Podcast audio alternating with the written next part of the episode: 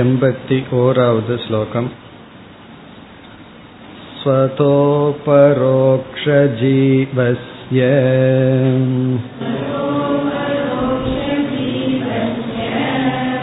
ब्रह्मत्वम् अभिवाञ्चतः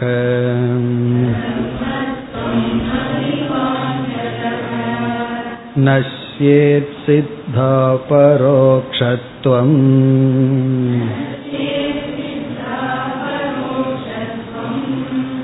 इति युक्तिर्महत्यहो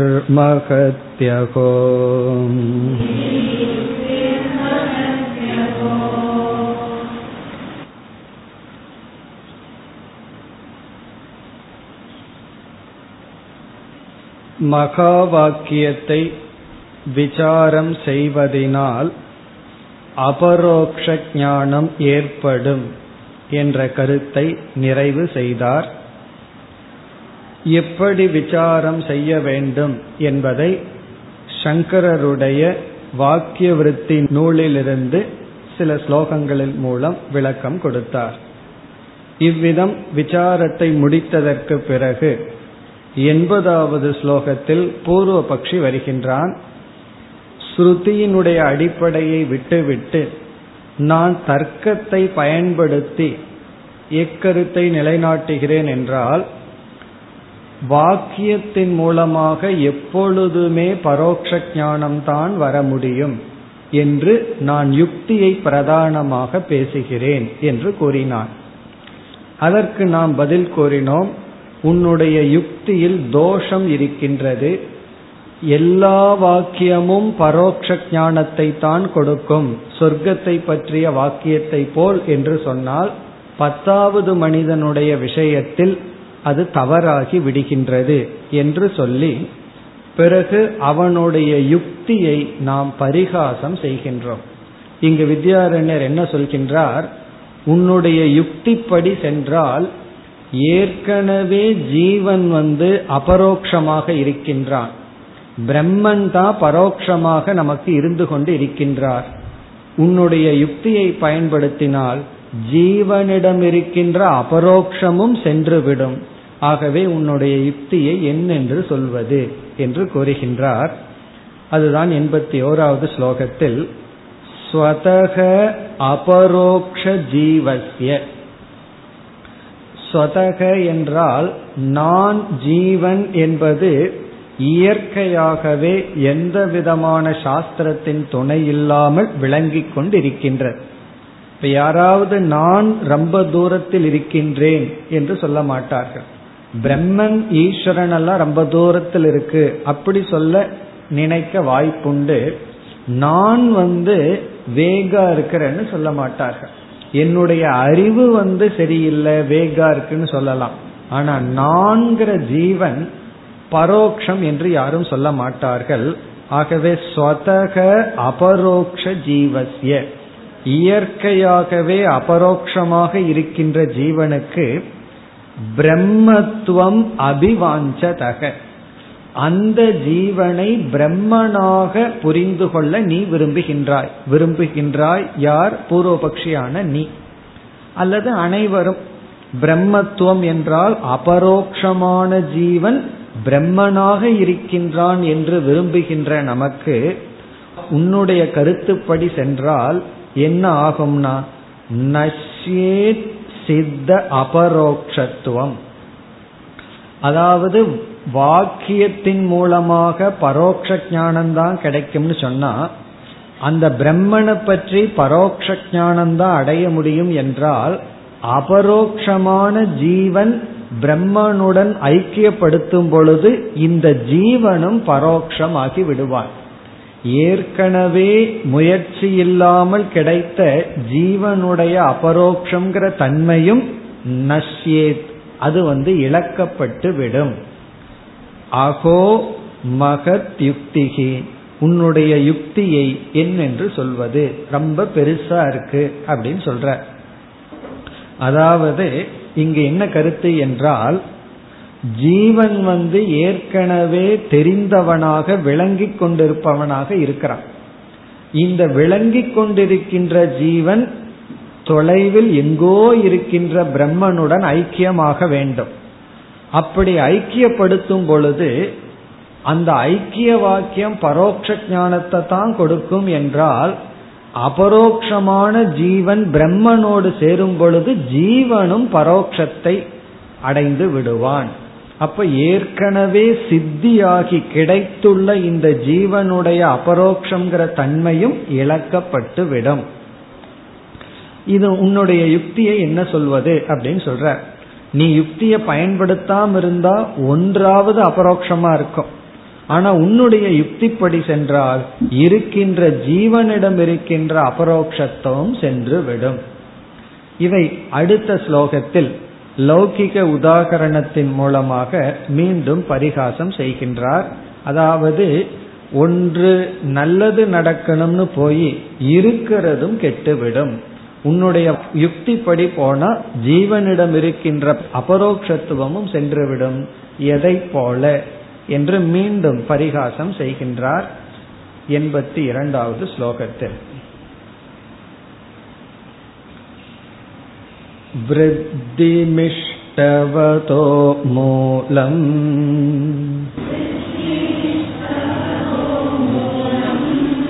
अपि नष्टमिति दृशम्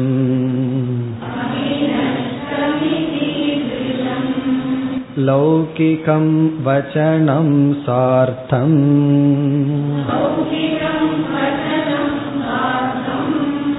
सम्पन्नं त्वत्प्रसादतः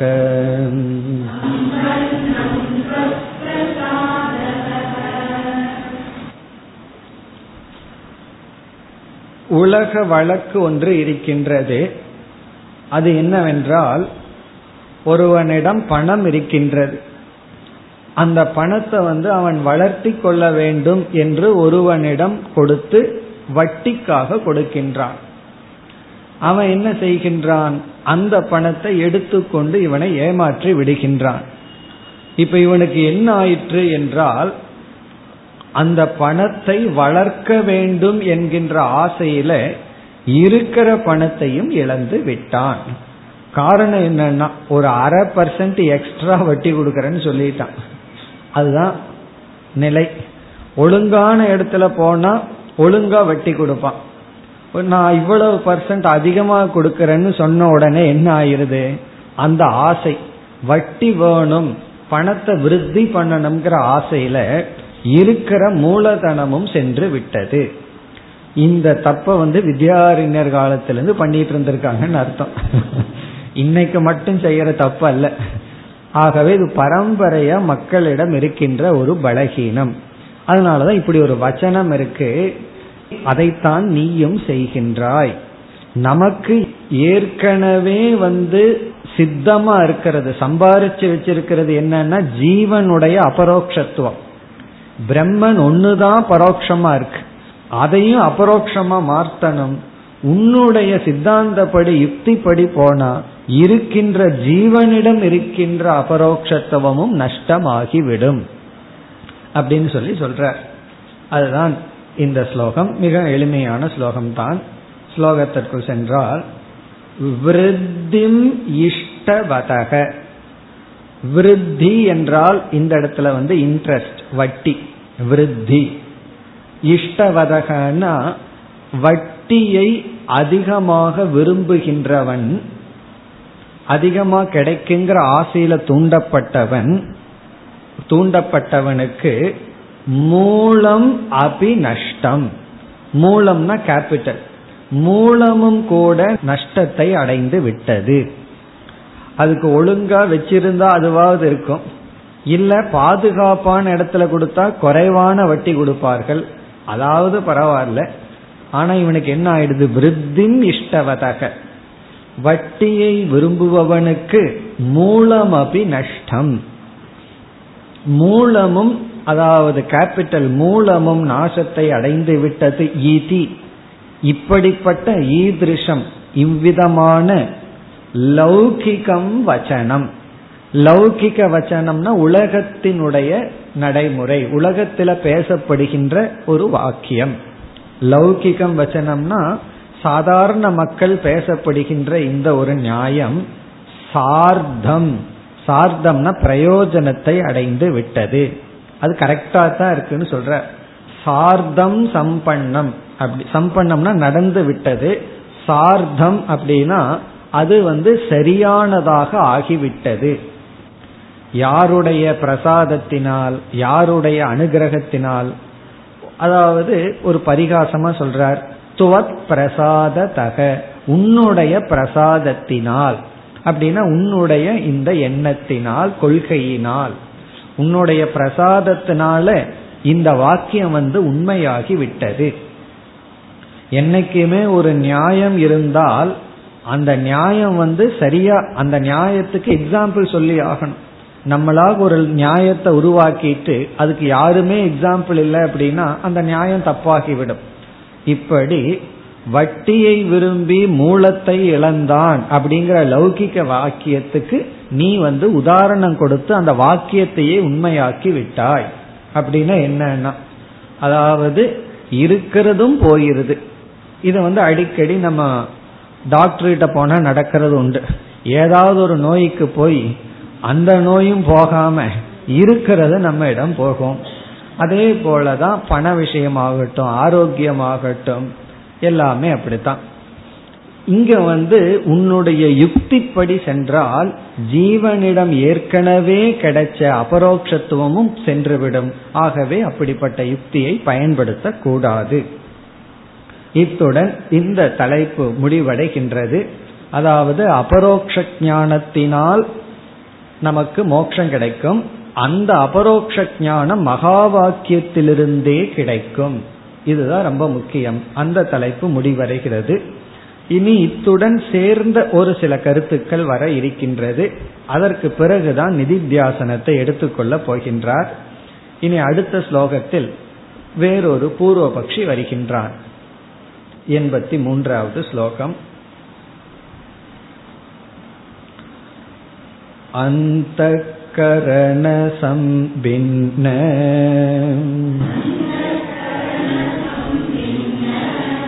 बोधो जीवोपरोक्षताम्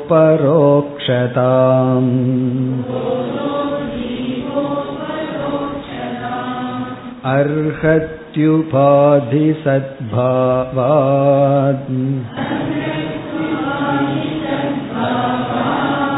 न तु ब्रह्माणुपाधितः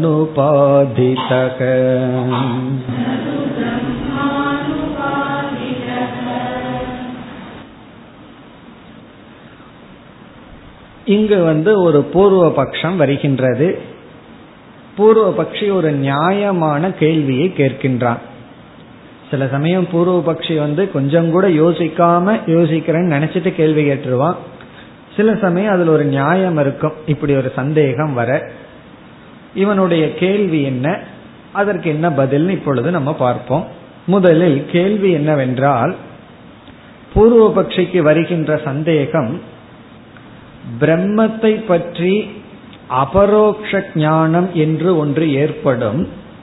அந்த அபரோக்ஷ ஞானம் மகா வாக்கியத்தின் மூலமா வரும்னு நம்ம சொல்லிட்டு இருந்தோம் பிரம்மத்தை பற்றிய அபரோக்ஷ ஞானம் எப்படி நான் நான் சொன்னா ஒரு செல்ஃப் எவிடென்டா இருக்கு. அந்த ஒரு தெளிவான ஞானம் மகா வாக்கியத்திலிருந்து வரும்னு நம்ம சொன்னோம். மற்றவர்கள் வந்து அப்படி அல்ல. அது வந்து நிதித்தியாசனத்துல வரும்னு எத்தனையோ கற்பனைகள். பிறகு வந்து ஜீவனை பற்றிய அபரோக்ஷம் வந்து செல்ஃப் எவிடென்டா இருக்கு. ஒரு நமக்கு முன்னாடி இருக்கிற பொருளை பற்றிய அபரோக்ஷ ஞானம் இந்திரியங்கள் மூலமா நேரடியா வரும். இதுல எல்லாம் சந்தேகம் இல்லை இப்ப பூர்வபக்ஷிக்கு ஒரு பெரிய சந்தேகம் வந்துடுது. பிரம்மனை பற்றி அபரோக்ஷ ஞானத்தை அடைய முடியுமா? நிர்குண பிரம்மத்தை பற்றி அபரோக்ஷ ஞானத்தை அடையிறதுக்கே வாய்ப்பில்லையே. அப்படி ஒரு ஞானம்னு சம்பவிச்சா தானே அது மகா வாக்கியத்திலிருந்து வருதா அல்லது நிதித்தியாசனத்திலிருந்து வருதாங்கிற விசாரம். பூர்வபக்ஷிக்கு வந்த சந்தேகம் பிரம்மத்தை பற்றிய அபரோக்ஷ ஞானம் ஏற்படவே வாய்ப்பில்லை அப்படின்னு சொல்றேன். பிரம்மத்தை வந்து அபரோக்ஷமா புரிந்து கொள்ளவே முடியாது. அப்படி எனக்கு தெரிகிறது. அதற்கு என்ன காரணம்? அதையும் பூர்வபக்ஷி கூறுகின்றான் இப்ப வந்து ஜீவன் நம்ம இருக்கோம். நாம வந்து சைத்தன்ய சொரூபமா இருக்கோங்கிறத நம்மால எப்படி உணர முடிகிறது என்றால் நமக்கு மனம்னு ஒன்று இருக்கு. அந்த மனதில் வந்து சைத்தன்யமானது பிரதிபிம்பிக்கின்ற இப்ப மனம்ங்கிற ஒன்றுல சைத்தன்யம் பிரதிபிம்பிக்கும் பொழுது அந்த மனசுல சைத்தன்யத்தை உணர்றோம். பிறகு அந்த மனசு உடலோடு சம்பந்தப்படும் பொழுது உடலில் ஒரு உணர்வை நாம் அறிகின்றோம். இந்த உடல் உணர்வு மயமா இருக்கிறதுக்கு காரணம் மனமானது உடலை வியாபிக்கிறது. மரண காலத்துல என்ன ஆகுது சூக்ம சரீரம் வெளியே போன உடனே இது ஜடமாயிருது. மரண காலம் மட்டுமல்ல மனம் உடல் மீது அபிமானம் வைக்காத ஆழ்ந்த உறக்கத்திலையும் உடல் வந்து ஜடமாயிருது யாரு தொட்டாலும் நமக்கு தெரிவதில்லை. பிறகு இந்த மனம் உணர்வு மயமா இருக்கு. அதற்கு காரணம் என்னன்னா சைத்தன்ய சொரூபம். ஆகவே நான் சைத்தன்ய சொரூபம்ங்கிறத எப்ப உணர முடிகிறது என்றால் அப்படி உணர முடிய வாய்ப்பு எப்பொழுது இருக்கிறது? நமக்கு மனம் அப்படின்னு ஒரு உபாதி இருக்கிறதுனால நான் சைத்தன்யம்னு உணர முடிகிறது. இப்ப வந்து ஜீவன் விஷயத்துல நான் செல்ஃப் எவிடன் பிரகாச சுரூபம்னு உணர முடிய காரணம் நமக்கு மனம் அப்படிங்கிற ஒரு உபாதி இருக்கிறதுனால. ஆனா பிரம்மனோ நிர்குண சொரூபம். பிரம்மனிடம் எந்த உபாதியும் இல்லை. அப்படி இருக்கும் பொழுது பிரம்மனை பற்றிய அபரோக்ஷ ஞானம் எப்படி ஏற்படும்? ஏன்னா பிரம்மனிடம் ஏதாவது உபாதி இருந்தா தானே அந்த உபாதி மூலமா போய் பிரம்மஸ்வரூபத்தை தெரிஞ்சுக்க முடியும். பிரம்மனிடம் ஏதாவது உபாதி இருந்து விட்டால் அது சகுண பிரம்மன் ஆயிரும். நாம நிர்குண பிரம்மத்தை புரிஞ்சுக்கணும். அப்ப நிர்குண பிரம்மத்தை புரிஞ்சுக்கணும்னா அங்க உபாதி கிடையாது. உபாதியே இல்லைன்னா எப்படி பிரம்மனுடைய சைத்தன்ய சுரூபத்தை உணர முடியும்? உபாதி இருக்கும் பொழுது அது சகுண பிரம்மன் ஆகிவிடும். ஆகவே பூர்வபக்ஷி கேட்கின்றான் நிர்குண பிரம்மனிடம் உபாதி இல்லாத காரணத்தினால் நிர்குண பிரம்மத்தை பற்றிய அபரோக்ஷ ஞானம் சம்பவிக்க வாய்ப்பே இல்லை. அப்படி எனக்கு தெரிகிறது என்பது பூர்வபக்ஷம். இப்ப இங்க பூர்வபக்ஷம் என்ன என்றால் ஜீவன் வந்து அபரோக்ஷமானவன் புரிந்து கொள்ள ஜீவனுக்கு உபாதி இருக்கு. அதுவும் இல்லாம ஜீவனை பற்றி நம்ம புரிஞ்சு கொள்ள வேண்டும் என்றால் நமக்கு மனம்னு ஒன்று இருக்கிறதுனால. இந்த உபாதியே இல்லாத பிரம்மனிடம் எப்படி பிரம்மஸ்வரூபத்தை புரிந்து கொள்ள முடியும்? அதனுடைய தன்மையை உபாதியின் மூலமாகத்தான புரிந்து கொள்ள முடியும்? இதற்கு இனி ஒரு உதாகரணம் கொடுக்கணும்னு சொன்னா லைட்டை உதாரணமா எடுத்துக்கொள்ளலாம். வெளிச்சம் லைட்டுன்னு ஒரு பிரின்சிபிள் இருக்கு. அதை நம்ம உணர வேண்டும் என்றால் அதுக்கு ஒரு ரிஃப்ளக்டிங் மீடியம் இருக்கணும். லைட் வந்து ஏதாவதுல பட்டு அதனுடைய ரிஃப்ளக்ஷன்ல இருந்து தான் நம்ம என்ன புரிஞ்சுக்கிறோம்? இங்க லைட் இருக்குன்னு. எந்த ரிஃப்ளக்ஷனும் கிடையாது அப்படின்னா லைட் இருந்தாலும் அதை நம்ம புரிந்து கொள்ள முடியாது. அதே போல பிரம்மத்தை உணர்ந்து கொள்ள எந்த உபாதியும் இல்லை. அப்படி இருக்கும் பொழுது பிரம்மத்தினுடைய தன்மையை அபரோக்ஷமாக எப்படி உணர முடியும்? இப்படி ஒரு கேள்வி கேட்கிறான்னு சொன்னா பூர்வபக்ஷி நல்லா ஆலோசனை பண்ணியிருக்கான்னு அர்த்தம். நல்லா யோசிச்சு இப்படி ஒரு கேள்வி கேட்டுள்ளான். இனி இந்த கேள்விக்கான நம்ம பதில பார்க்க வேண்டும். இந்த ஸ்லோகம் முழுவதுமே கேள்விதான். ஆகவே இந்த எண்பத்தி மூன்றாவது ஸ்லோகம் வந்து பூர்வபக்ஷ ஸ்லோகம். அடுத்த ஸ்லோகத்துல தான் பதில் சொல்ல போகின்றார். இப்பொழுது நம்ம பூர்வபக்ஷியை பார்ப்போம். ஒரு நல்ல கேள்விதான். யோசிச்சு பார்த்தோம்னா இவனுடைய கேள்வியிலேயே ஒரு அறிவு இருக்கின்றது. ஏன்னா நிர்குண பிரம்மத்தை நம்ம அணுகவே முடியாது. நிர்குண பிரம்மத்திற்கு உபாதி இல்லை. அப்படி இருக்கும் பொழுது நிர்குண பிரம்மத்தினுடைய தன்மையை எப்படி உணர முடியும்? நம்மையும் உணர்ந்து கொள்ளலாம் ஏன்னா நமக்கு தான் மனது இருக்கின்றதே. இதுதான் கேள்வி. இப்பொழுது ஸ்லோகத்திற்குள் சென்றால் அந்த கரண சம்பின்ன போதக ஜீவக அந்த கரண அந்த கரணம்னா நம்முடைய மனம் அல்லது சூக்ம சரீரம். அந்த கரண சம்பின்ன. அந்த கரணத்துடன் கலந்த சம்பின்னம்னா கலந்த சேர்ந்திருக்கின்ற போதக ஒரு ஞான சொரூபம் அந்த கரணத்துடன் கலந்திருக்கின்ற ஒரு ஞான சொரூபமான ஜீவக ஜீவன். அப்ப ஜீவனுக்கு வந்து இந்த இடத்துல அந்த கரணம் உபாதியாக இருக்கின்றது அந்த கரணத்தை உபாதியாக கொண்டுள்ள ஜீவன் அபரோக்ஷதாம் அர்ஹதி. அபரோக்ஷமாக புரிந்து கொள்ள அர்ஹதை உடையவன். அப்படின்னா அபரோக்ஷமாக புரிந்து கொள்ள முடியும். அந்த கரண சம்பின்ன போதக ஜீவக. ஜீவனுக்கு வந்து இங்க பூர்வபக்ஷி நல்ல சரியான லட்சணத்தை தான் கொடுக்கறான். அந்த கரணத்துடன் கலந்துள்ள அறிவு சுரூபமான ஜீவன் அபரோக்ஷதாம் அர்ஹதி அந்த ஜீவனை அபரோக்ஷமாக புரிந்து கொள்ள முடியும். அதற்கு காரணம் என்ன? உபாதி சத்பாவாத். உபாதி இருக்கின்ற காரணத்தினால். உபாதிங்கிறது இந்த இடத்துல அந்த கரணம் தான் அந்த கரணம் என்கின்ற உபாதி சத்பாவாத் இருக்கின்ற காரணத்தினால். இப்ப ஜீவனை வந்து அபரோக்ஷமா உணர முடிய காரணம் அவனிடம் அந்த கரணம் என்கின்ற உபாதி இருக்கின்றது. நது பிரம்ம. ஆனா பிரம்மத்தை எவிடென்டா அபரோக்ஷமாக புரிந்து கொள்ள முடியாது. காரணம் என்ன? அனுபாதிதக. அனுபாதிதக என்றால் உபாதி இல்லாத காரணத்தினால். உபாதி வந்துடுதுன்னு சொன்னா அது சகுணம் ஆயிடுது நாமளோ நிர்குண பிரம்மத்தை தெரிஞ்சுக்கிறதுல தான் மோக்ஷம்னு சொல்றோம். அப்ப நிர்குணம்னு சொல்லும் பொழுது அங்க உபாதி கிடையாது. இப்ப உபாதி பிரம்மத்துக்கு இல்லாத சமயத்தில் அந்த பிரம்மத்தை பற்றிய தன்மையை அது ஞான சொரூபம் அனந்த சொரூபம் ஆனந்த சொரூபம் எல்லாம் எப்படி தெரிந்து கொள்ள முடியும்? ஆகவே பிரம்ம ஞானத்தை பற்றிய அபரோக்ஷத்துவம் நமக்கு ஏற்படாது. நிர்குண பிரம்மத்தை பற்றி எந்த அறிவும் ஏற்படாது. காரணம் என்ன?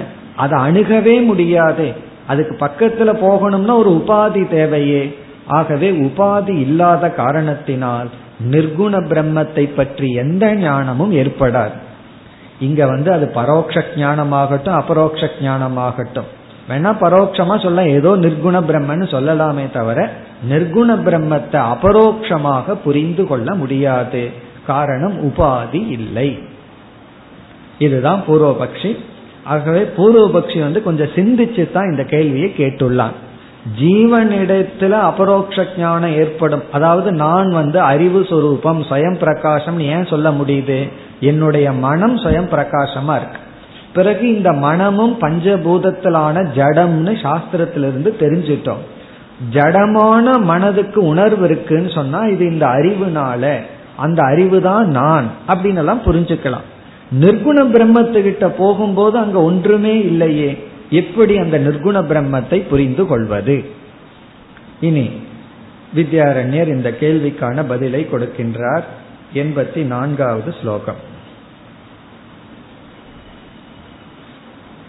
नैवं ब्रह्मत्वबोधस्य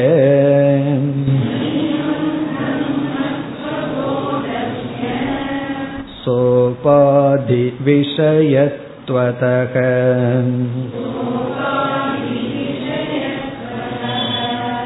यावद्विदेककैवल्यम्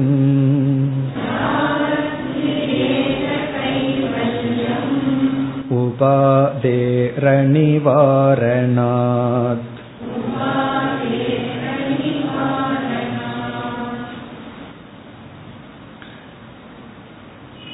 இங்கு நம்முடைய பதில் என்னவென்றால் பிரம்மத்திற்கும் உபாதி இருக்கின்றது. அதுதான் நம்முடைய பதில். இந்த பதில கேட்ட உடனே அது எப்படின்னு ஒரு சந்தேகம் வரும். அதை அடுத்த ஸ்லோகத்துல சொல்லுவார். அதனால அடுத்த ஸ்லோகம் வரைக்கும் பொறுமையா இருக்க வேண்டும். இந்த ஸ்லோகத்தில் என்ன சொல்லிடுறார்? பிரம்மத்திற்கும் உபாதி இருக்கின்றது. நிர்குண பிரம்மத்திற்கும் உபாதி இருக்கு. இப்ப பூர்வபக்ஷி சொன்ன கருத்தை ஏற்றுக்கொள்கிறார்.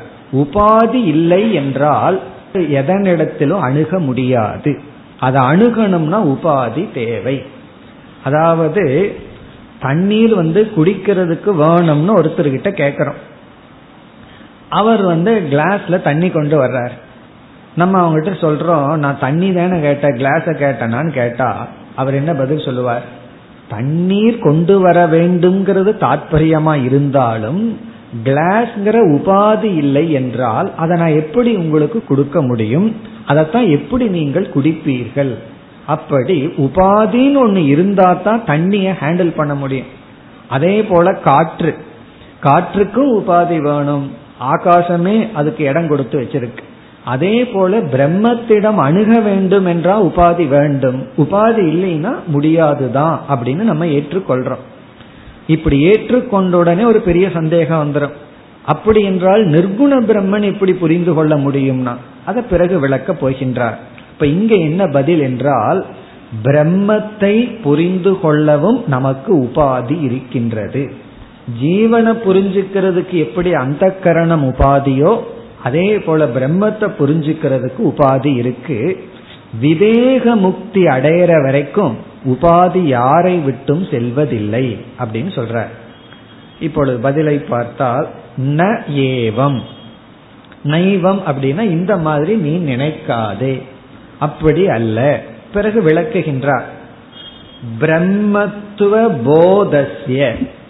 பிரம்மத்தினுடைய தன்மையை அறிந்து கொள்ள பிரம்மத்துவ போதஸ்ய. பிரம்மத்தினுடைய தன்மையை அறிந்து கொள்ள சோபாதி விஷயத்துவதக அது உபாதி என்ற விஷயத்துடன் கூடி இருப்பதனால் சம்பவிக்கும். பிரம்மத்துவ போதஸ்ய சோபாதி விஷயத்துவதக அதாவது உபாதியுடன் கூடியிருத்தல் என்பது சம்பவிக்கும். பிரம்மத்திற்கும் உபாதி இருக்கின்றது. சோபாதி என்றால் உபாதியுடன் கூடியிருக்கின்ற விஷயத்துவதக விஷயத்துவதக என்றால் பிரம்மன் உபாதியுடன் கூடியிருக்கின்ற காரணத்தினால் பிரம்மத்துவ போதஸ்ய பிரம்மத்துவ போதஸ்ய சம்பவக. பிரம்மத்தினுடைய ஞானமானது சம்பவிக்கும். அதாவது பிரம்மத்துக்கு உபாதி என்பது பிரம்மத்துக்கு விஷயமாக இருக்கிறது. அதாவது பிரம்மத்தை விஷயீகரிக்க உபாதி நமக்கு இருக்கிறது. இப்ப இரண்டாவது வரியில மீண்டும் தெளிவுபடுத்துறார். யாவத் விதேக கைவல்யம். எதுவரைக்கும் விதேக முக்தி ஏற்படுகிறதோ உபாதேகே அணிவாரணாத். அதுவரைக்கும் உபாதியை நீக்க முடியாது. அணிவாரணம்னா நீக்க முடியாது. உபாதேகேன உபாதியை. அதாவது விதேக முக்தி அடைகிற வரைக்கும் உபாதி என்ற ஒன்றை நாம் நீக்க முடியாது. அந்த உபாதியோட தான் இருந்தாகணும். உண்மையிலேயே அதனாலதான் அத்வைதம் சித்திக்கின்றது.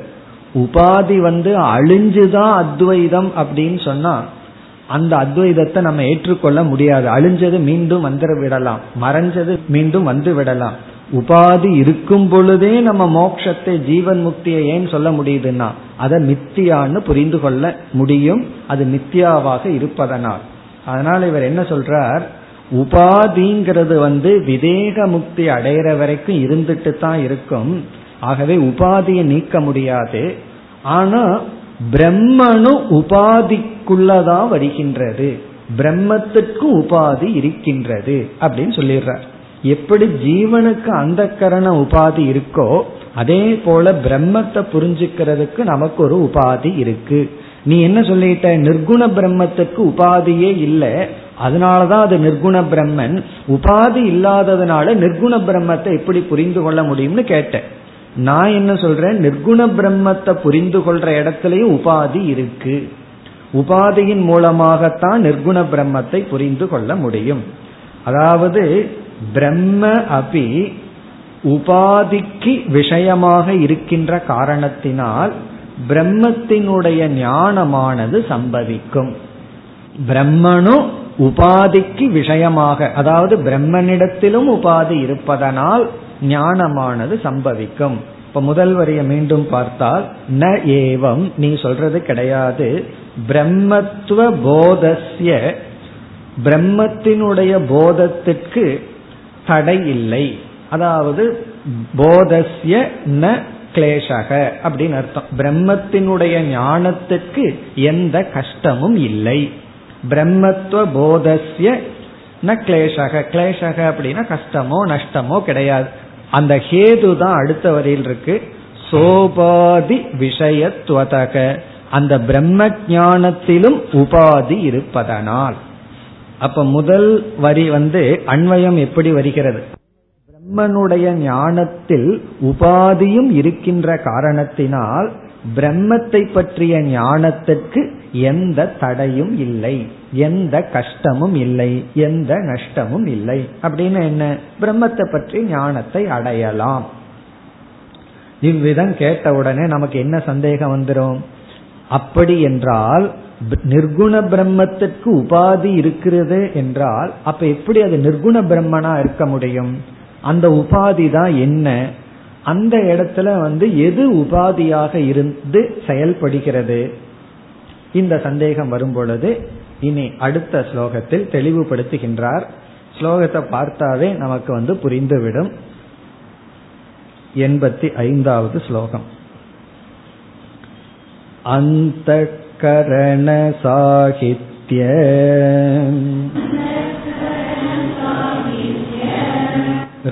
रागिध्याभ्यां विशिष्यते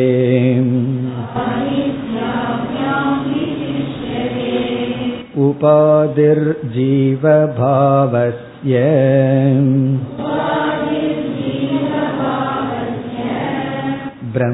ब्रह्मतायाश्च नान्यथा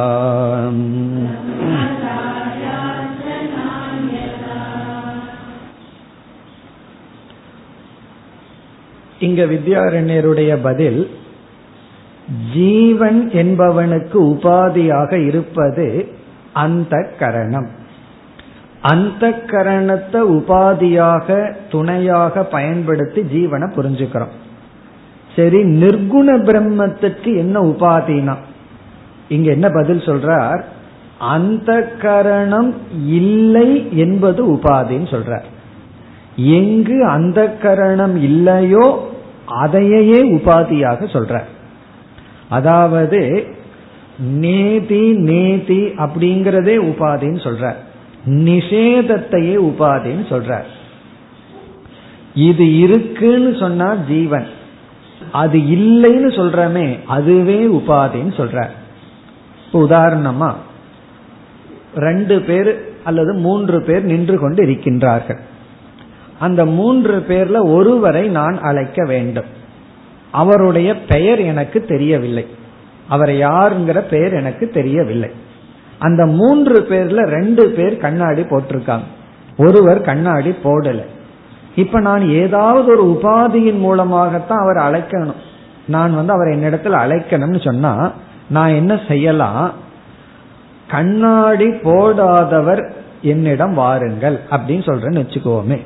இப்போ அவரிடத்துல கண்ணாடி இல்லை என்பது என்ன ஆகிறது நான் அவரை குறிப்பிட எனக்கு உபாதியாகி விடுகிறது. பிறகு நான் வந்து அவரை தவிர கண்ணாடி போட்டவங்க ரெண்டு பேர்த்த கூப்பிடணும்னு சொன்னா நான் எப்படி கூப்பிடலாம். கண்ணாடி போட்ட ரெண்டு பேர் வாருங்கள்னு சொல்லலாம். இப்ப கண்ணாடி அணிந்த இரண்டு பேர் அப்படிங்கறது உபாதியா போய் அவரை குறிக்குது. கண்ணாடி அணியாதவர் அப்படிங்கிறது உபாதியா போய் இனி ஒருத்தரை குறிக்கின்றது. அப்படிங்க என்ன சொல்றார்? நம்ம வந்து அந்த கரணமோ ஜெகத்தையோ சேர்த்து சொல்லி சகுண பிரம்மத்தையோ ஜீவனையோ குறிக்கிறோம்.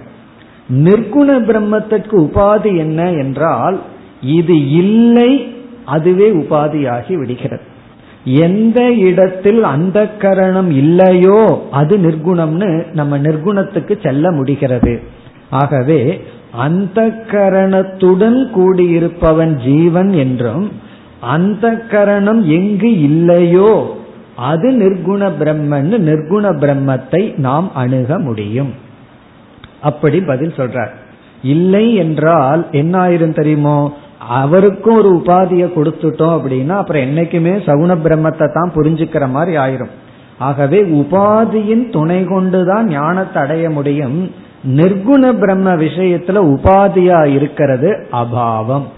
இல்லை அப்படிங்கிறது தான் அதெல்லாம் ஏற்கனவே படிச்சிருக்கோம். பிரபஞ்சோபசமம் அப்படிங்கிறது வந்து பிரம்மத்துக்கு ஒரு லட்சணம். எங்கு பிரபஞ்சமானது இல்லாமையை அடைகின்றதோ பிரபஞ்சத்தினுடைய இல்லாத ஸ்தானம்.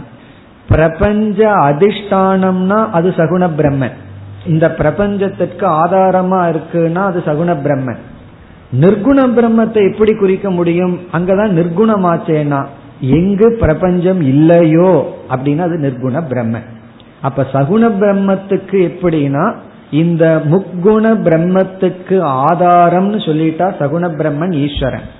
நிர்குண பிரம்மன் என்னன்னா எங்கு இந்த பிரபஞ்சம் இல்லையோ பிரபஞ்சமானது எந்த இடத்துல இல்லாமையை அடைகின்றதோ அப்படி நிர்குண பிரம்மத்திற்கு உபாதி.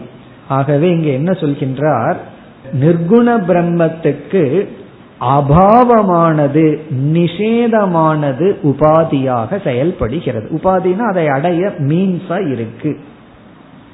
உடனே அடுத்ததுல பூர்வபக்ஷி கேட்பான் அது எப்படி அபாவம் வந்து உதவி செய்ய முடியும்னு? அதை விளக்க போகின்றார். நம்ம கொடுத்த எக்ஸாம்பிள் போல விளக்க போகின்றார். ஆனா இங்கு பதில் சொல்றார் அந்த கரணத்துடன் கூடியவன் ஜீவனுக்கு உபாதியாகவும் அந்த கரணம் அற்றது எதுவோ அது நிர்குண பிரம்மத்திற்கு உபாதி. அப்படின்னா என்ன அர்த்தம்னா அதன் மூலியமா நிர்குண பிரம்மத்தை புரிந்து கொள்ள முடியும். அதை நம்ம இல்லை என்ற நிஷேதத்தின் மூலமாக அறிந்து கொள்ள முடியும்.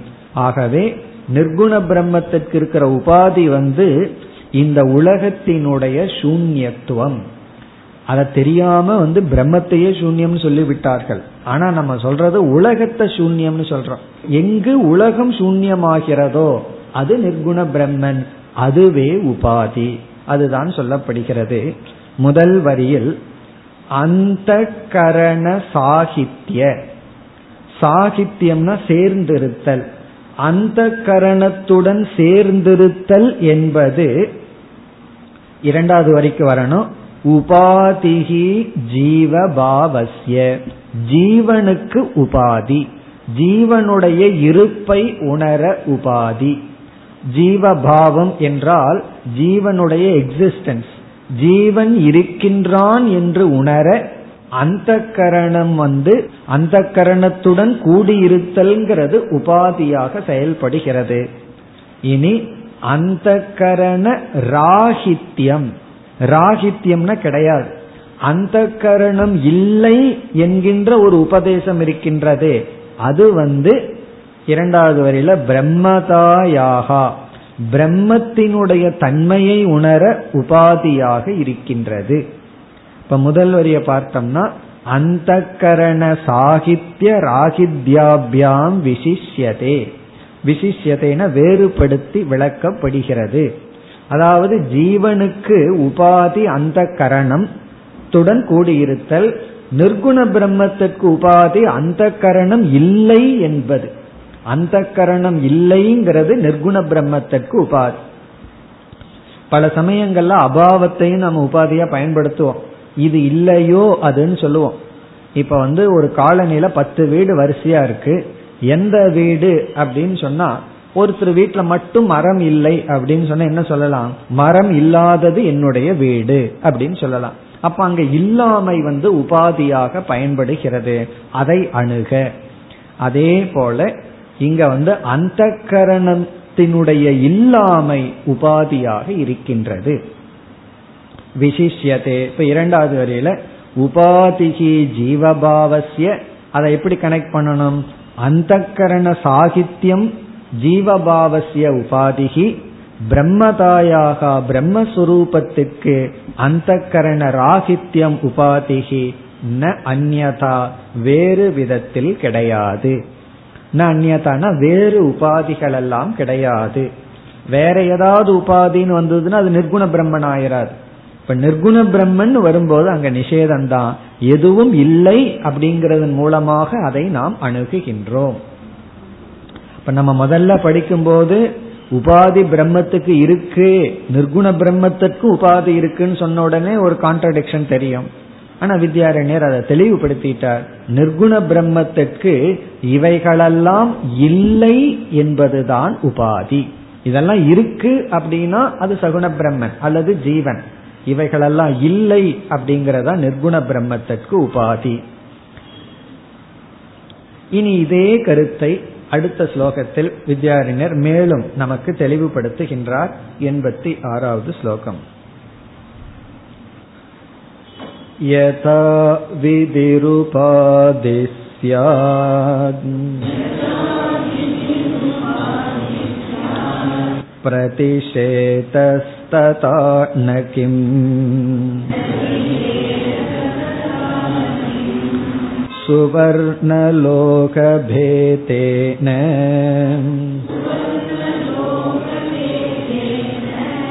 शृङ्खलात्वं न विद्यते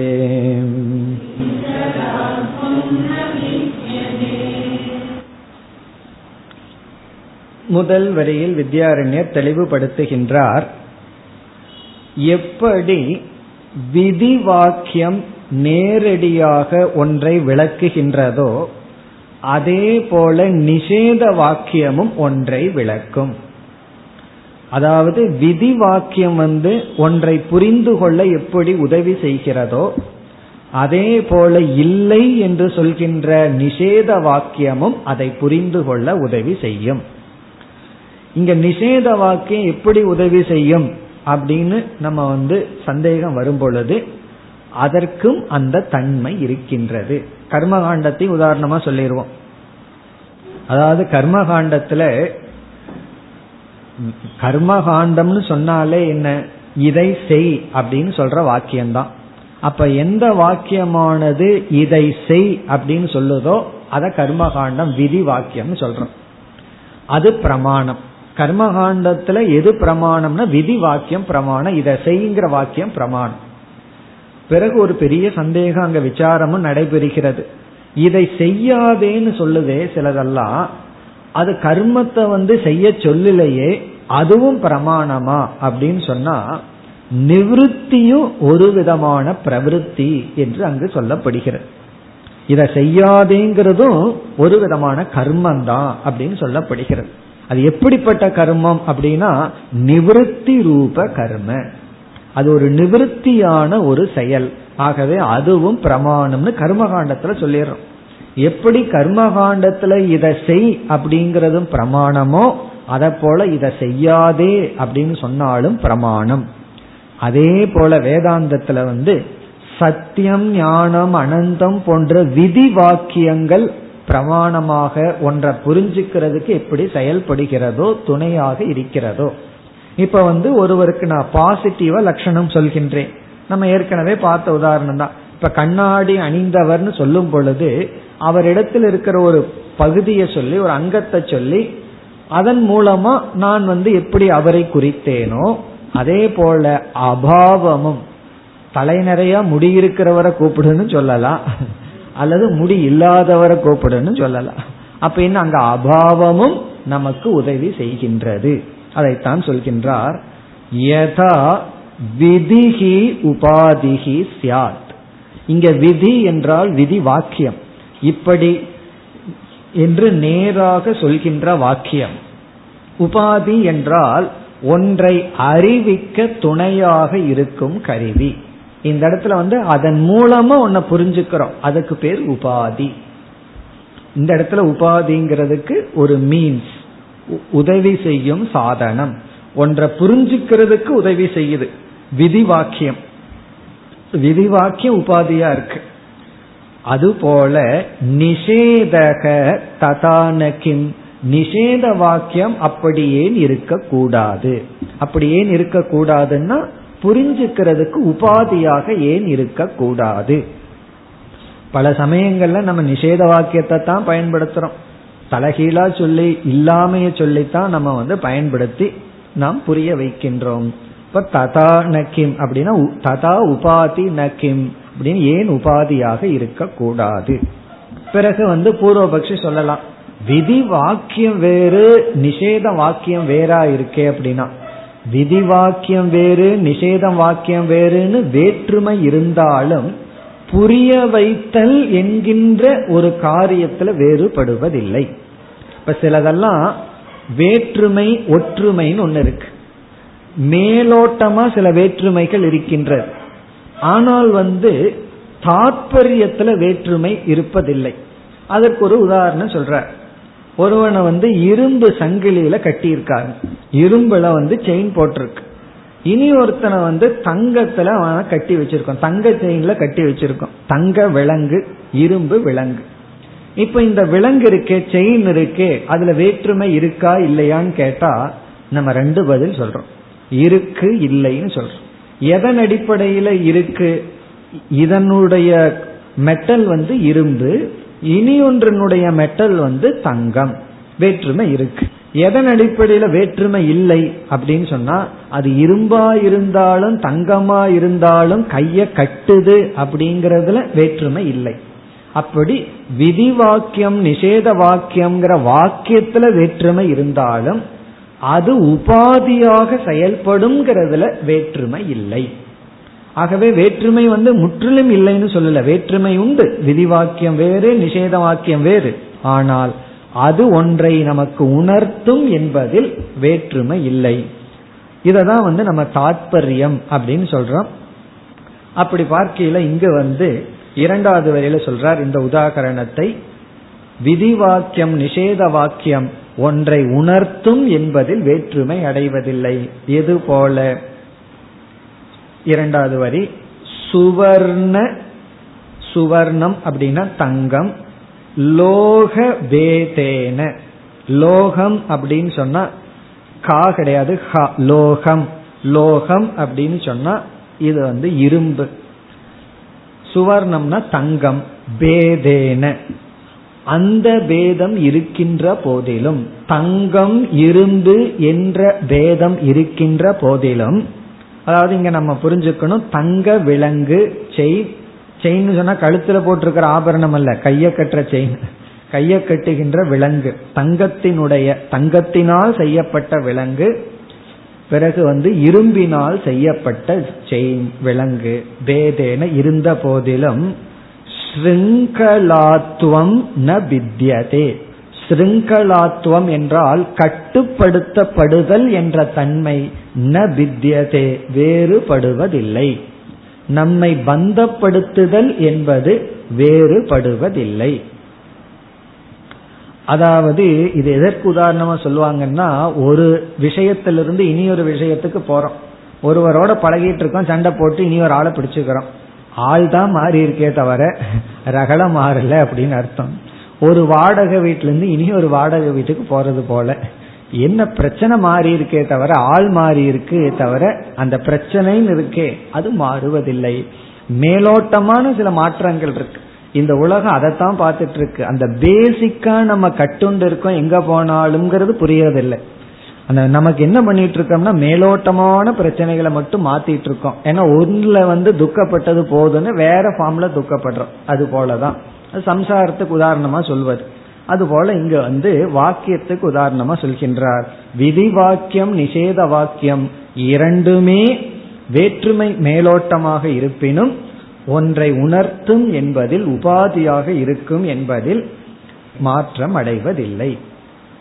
அதாவது வந்து முக்கிய பேதம் அவாந்தர பேதம் இருக்கு முக்கிய பேதம் இங்க கிடையாது. அவாந்தர பேதம் இருக்கு. மேலோட்டமா ஏதோ வேற்றுமை இருக்கே தவிர அந்த வேற்றுமைக்கு வந்து அந்த வேற்றுமை வந்து ஒரு வேற்றுமையாக இல்லை அப்படிங்கறத தர்க்க சாஸ்திரத்துல அந்நதா சித்தி அப்படின்னு சொல்லுவாங்க.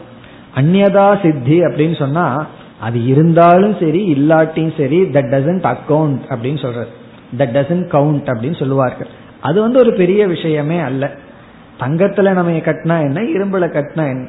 சில அரேபியன் கண்ட்ரியில எல்லாம் சொல்லுவார்கள் அல்லவா பெரிய ஆள் வந்து செல்வந்தர்கள் வந்து தப்பு செஞ்சா தங்க வால்ல வெட்டி கொள்வார்களாம் லோக்கல் பீப்புள் தப்பு பண்ணா கை காலையோ தலையோ வெட்டுறது வந்து இரும்பு வால்லையும் கடைசியில என்ன ஆகும்னா தலை போகும் அவ்வளவுதான்.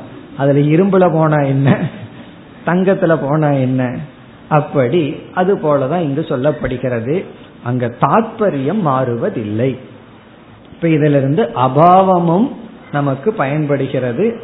பிறகு வந்து பாவமும் பயன்படுகிறது. இவ்வளவு தூரம் சொல்லியும் வித்யாரண்யர் வந்து இந்த மாதிரி எல்லாம் நம்ம சொன்னா சந்தேகப்படுவார்கள்னு சொல்லி தனக்கு சப்போர்ட்டா சங்கராச்சாரியாரை எடுத்துக் கொள்கின்றார். சங்கரர் இதை தெளிவாக கூறியுள்ளார் என்று இந்த கருத்துக்கு மீண்டும் வாக்கிய விருத்தியிலிருந்து ஒரு ஸ்லோகத்தை குறிப்பிடுகின்றார் எண்பத்தி ஏழாவது ஸ்லோகத்தில்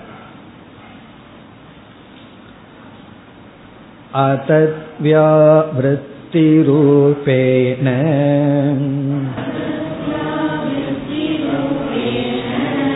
साक्षाद्विधिमुखेन च।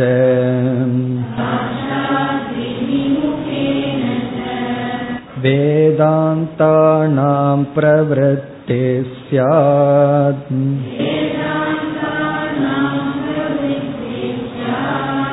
द्वेताचार्यभाषितम्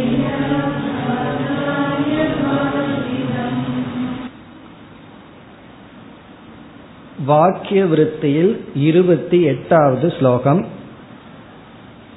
ஆனால் இங்கு வித்யாரண்யர் என்ன செய்துள்ளார்? வாக்கிய விருத்தியில் உள்ள இருபத்தி எட்டாவது ஸ்லோகத்தினுடைய இரண்டாவது வரியை எடுத்து கொட்டேஷன் கொடுத்திருக்கார். அது இங்கு கொடுத்த முதல் வரி. இப்ப இவருடைய முதல் வரி வந்து வாக்கிய விருத்தியினுடைய இருபத்தி எட்டாவது ஸ்லோகத்தில் இருக்கின்ற இரண்டாவது வரி மட்டும். இவருடையது இரண்டாவது வரி இவருடைய வரி. அதனால இருபத்தி எட்டாவது ஸ்லோகத்துக்கு போனோம்னா முதல் வரியில் இது இருக்காது. இங்கு இருக்கின்ற முதல் வரி அங்கு உள்ள இரண்டாவது வரி. இப்ப அங்கு உள்ள முதல் வரி வந்து துவமர்த்தமேவ நிச்சித்தியன்னு ஆரம்பமாகும். துவமர்த்தமேவ நிச்சித்திய ததர்த்தம் சிந்தையே புனகன் அங்க முதல் வரி. இப்ப இரண்டாவது வரி அந்த ஸ்லோகத்தில் இருக்கிறதா இங்க முதல் வரி. அதை பார்த்தோம்னா அதத் வியாவிருத்தி ரூபேன. வியாவிருத்தி அப்படின்னா நீக்குதல் நெகேஷன் அதத் அப்படின்னு சொன்னா அதனிடத்தில் இல்லாத தன்மையை. அதத் அப்படின்னா அதனிடத்தில் இல்லாத தன்மையை நீக்குவதன் மூலம் பிறகு சாட்சாத் விதி முகேனச்ச அதனுடைய தன்மையை கூறுவதன் மூலமும். சாட்சாத்னா நேரடியாக விதி முகேன முகம்னா துவாரம். மீன்ஸ் வழி. நேரடியாக கூறுவதன் மூலமாகவும் அதாவது ரெண்டு விதத்துல வேதாந்தமானது செயல்பட்டு கொண்டிருக்கிறதுன்னு சொல்ற. ஒன்று நீக்குதல் இனி ஒன்று அதனுடைய சொரூபத்தை கோருதல். அதற்கு வந்து ஃபேமஸ் வாக்கியம் வந்து சத்தியம் ஞானம் அனந்தம்ங்கிறது விதிமுகம். சத்தியஸ்வரூபம் ஞானஸ்வரூபம் அனந்த சுரூபம்ங்கிறது அதத்வியாவிருத்தினா நேதி நேதி நேக நானாஸ்தி கிஞ்சன பிரபஞ்சோபசமம் நாந்த பிரக்ஞம் ந பகிஷ் பிரக்ஞம் இதெல்லாம் என்னன்னா அதத் வியாவிருத்தினா அது இல்லாததை நீக்குதல். அனாத்மாவை நிஷேதம் பண்ற மூலமாகவும் பிறகு ஆத்மாவினுடைய சுரூபத்தை நேரடியாக கூறுவதன் மூலமாகவும் வேதாந்தானாம் பிரவருத்திகி சியாத் வேதாந்தத்தினுடைய பிரவருத்தியானது இருக்கிறது. இங்க பிரவருத்தினா உபதேசம் பண்ணுகின்ற முறை. சியாத் த்விதா.